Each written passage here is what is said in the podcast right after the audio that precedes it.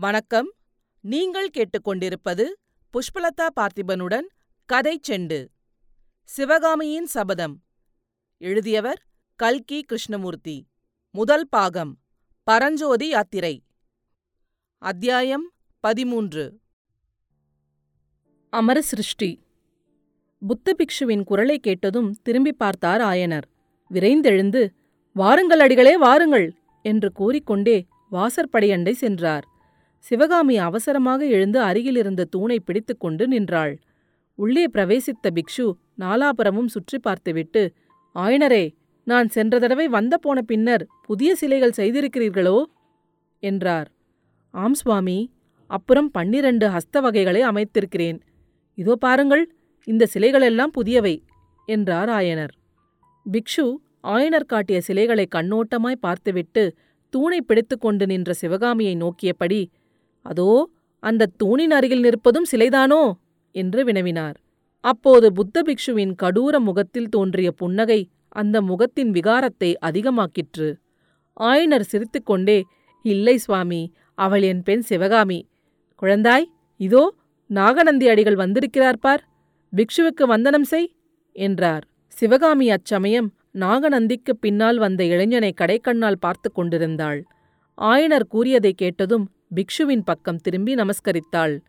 பிக்ஷுவுடன் உள்ளே பிரவேசித்த பரஞ்சோதி அந்த சிற்ப மண்டபத்தில் நாலாபுறமும் காணப்பட்ட அதிசயங்களை பார்த்த வண்ணம் வாசற்படிக்கு அருகிலேயே பிரமித்து போய் நின்றான்.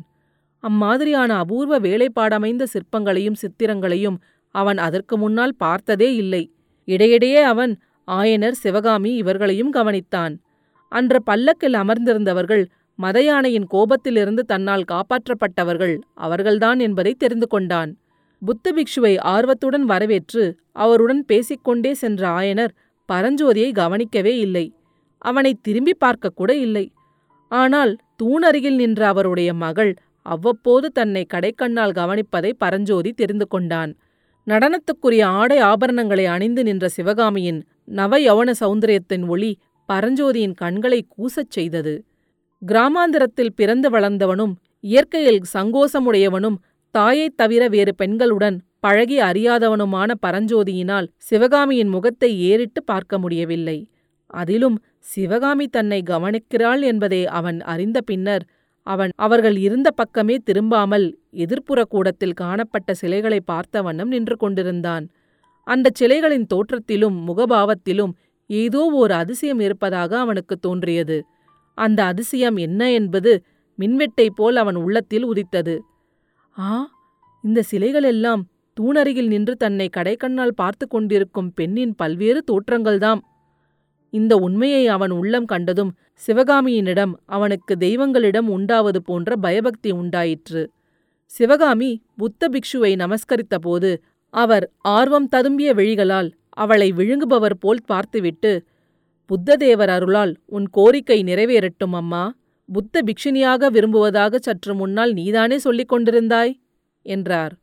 இந்த ஆசி மொழியானது சிவகாமிக்கு அருவருப்பை உண்டாக்கியது என்று அவள் முகபாவத்தில் தெரிந்தது. ஆயனருக்கும் அது பிடிக்கவில்லை என்பது அவருடைய வார்த்தைகளில் வெளியாயிற்று. அடிகளே குழந்தை ஏதோ வேடிக்கையாகச் சொல்லிக் கொண்டிருந்தால் நாலு நாளைக்கு முன்னால் காஞ்சியில் சிவகாமியின் அரங்கேற்றம் நடந்தது. ஆஹா தாங்கள் அதற்கு இல்லாமல் போய்விட்டீர்களே என்றார் ஆயனர். எல்லாம் கேள்விப்பட்டேன். அரங்கேற்றம் அதற்குப் பின்னால் நடந்தவை எல்லாம் அறிந்து கொண்டேன். உங்களுக்கு பெரிய ஆபத்து வந்ததாமே? மதயானையின் கோபத்துக்கு தப்பினீர்களாமே? என்றார் பிக்ஷு. ஆம் சுவாமி ஏதோ தெய்வத்தின் அருள் இருந்தபடியால் தப்பி பிழைத்தோம். தங்களுக்கு சாவகாசம்தானே?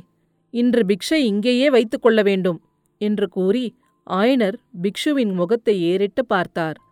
ஆஹா எனக்கு சாவகாசந்தான். இன்றைக்கு தங்கள் கிரகத்திலே பிக்ஷை என்று எண்ணிக்கொண்டுதான் வந்தேன். தங்களுக்கு அதிக சிரமம் இல்லாவிட்டால் என்று பிக்ஷு கூறுவதற்குள் சிரமமா? என்னுடைய பாக்கியம் என்றார் ஆயனர். முற்றத்தில் கிடந்த இரண்டு பெரிய கற்களில் இருவரும் எதிரெதிராக அமர்ந்தார்கள். அம்மா சிவகாமி நீயும் உட்காரலாமே. அடிகளுக்கு கலைகளில் அபார பிரேமை. தெரியுமோ இல்லையோ?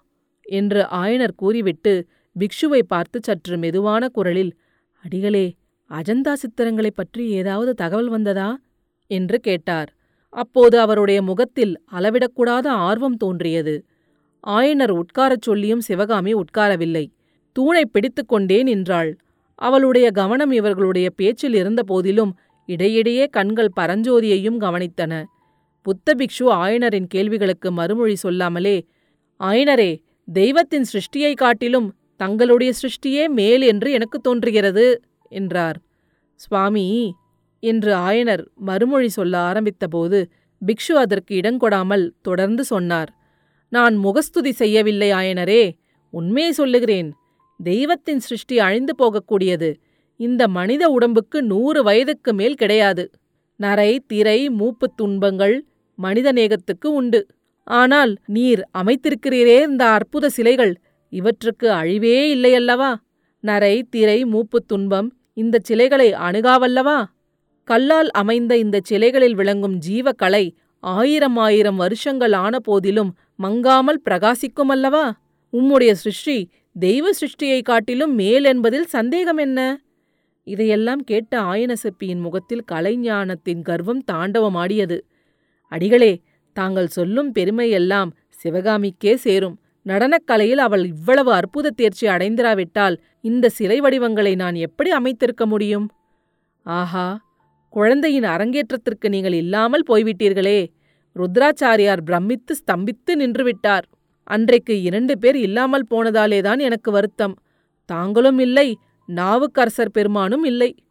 ஆமாம் ஆமாம் அயனாரே நாவுக்கரசர் சிவகாமியின் அரங்கேற்றத்தின் போது இருந்திருந்தால் ரொம்பவும் குதூகலம் அடைந்திருப்பார் முக்கியமாக சக்கரவர்த்தியின் மத்த விலாசத்திலிருந்து எடுத்து அபிநயம் செய்த கட்டத்தை ரொம்பவும் ரசித்திருப்பார் நாவுக்கரசர். மதுபானம் செய்த புத்த பிக்ஷுவும் காபாலிகனும் சண்டையிட்ட இடம் வெகு ரசமாக இருந்திருக்குமே. ஆயனரின் முகம் சிறிது சுருங்கிற்று. சுவாமி ஹாஸ்ய ரசத்தை காட்டுவதற்காக அந்த விஷயத்தை சிவகாமி எடுத்துக்கொண்டாள். மற்றபடி அவளுக்கு மகான்களாகிய புத்த பிக்ஷுகளை பரிகசிக்கும் எண்ணம் கொஞ்சமும் இல்லை என்றார். மகாரசிகரும் சகல கலைகளிலும் வல்லவருமான மகேந்திரவர்ம சக்கரவர்த்தி ஜைனராயிருந்தபோது மத்தவிலாசம் என்னும் ஹாஸ்ய நாடகத்தை இயற்றியிருந்தார். அதில் காபாலிகர்களும் புத்த பிக்ஷுகளும் பெருங்கேலிக்கு உள்ளாக்கப்பட்டிருந்தார்கள். அந்த நாடகத்தில் ஒரு பகுதியை சிவகாமி அபிநயத்துக்கு விஷயமாக எடுத்துக்கொண்டிருந்தாள் அதை குறித்துதான் மேற்கண்ட பேச்சு நடந்தது. பின்னர் பிக்ஷு சொன்னார் வாஸ்தவந்தான் ஹாஸ்ய ரசத்தை அபிநயத்துக்கு காட்ட மிகவும் பொருத்தமான சம்பவம். காபாலிகன் புத்த பிக்ஷுவின் தலை குடுமியை பிடிக்க பார்த்து மொட்டை தலையை தடவி விட்டு கீழே விழும் கட்டத்தில் ஹாஸ்யரசம் ததும்பியிருக்கும். ஆனால் சபையோர் சிரித்து முடிப்பதற்குள்ளே ஏதோ யுத்தத்தை பற்றிய செய்தி வந்து சக்கரவர்த்தி எழுந்து போய்விட்டாராமே சபையும் கலைந்து விட்டதாமே? ஆமாம் ஆமாம். அதுதான் சற்று மனக்கிலேசத்தை அளித்தது. அதனாலேயே சிவகாமி கூட நாலு நாளாக உற்சாகமில்லாமல் இருந்தாள்.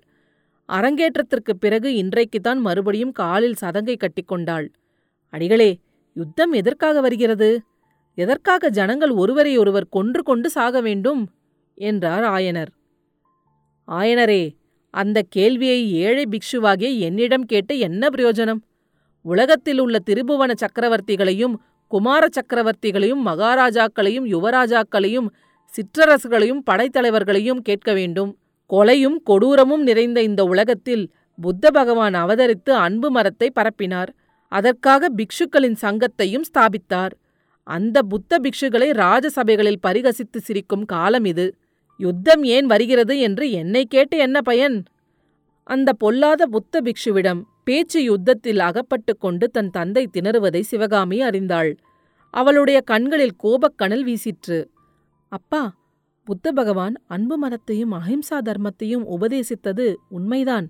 ஆனால் இந்த காலத்தில் அந்த புத்த பகவானுடைய பெயரைச் சொல்லிக் கொண்டு போலி பிக்ஷுக்கள் தோன்றி மக்களை வஞ்சித்து ஏமாற்றி வருகிறார்கள். அதனால்தான் யுத்தம் முதலிய விபரீதங்கள் தோன்றி வருகின்றன என்றாள். ஆயனருக்கு இதேதடா வம்பு என்று தோன்றியது. அங்கிருந்து சிவகாமியை எப்படியாவது அனுப்பிவிட எண்ணி அவளை இரக்கம் தோன்றி பார்த்து குழந்தாய் சிவகாமி நீ வேணுமானால் உள்ளே அத்தையிடம் போய் என்று ஏதோ சொல்ல ஆரம்பித்தார். அதற்குள் நாகநந்தி ஆயனரே நான் தோற்றேன். சிவகாமி மிகவும் புத்திசாலி.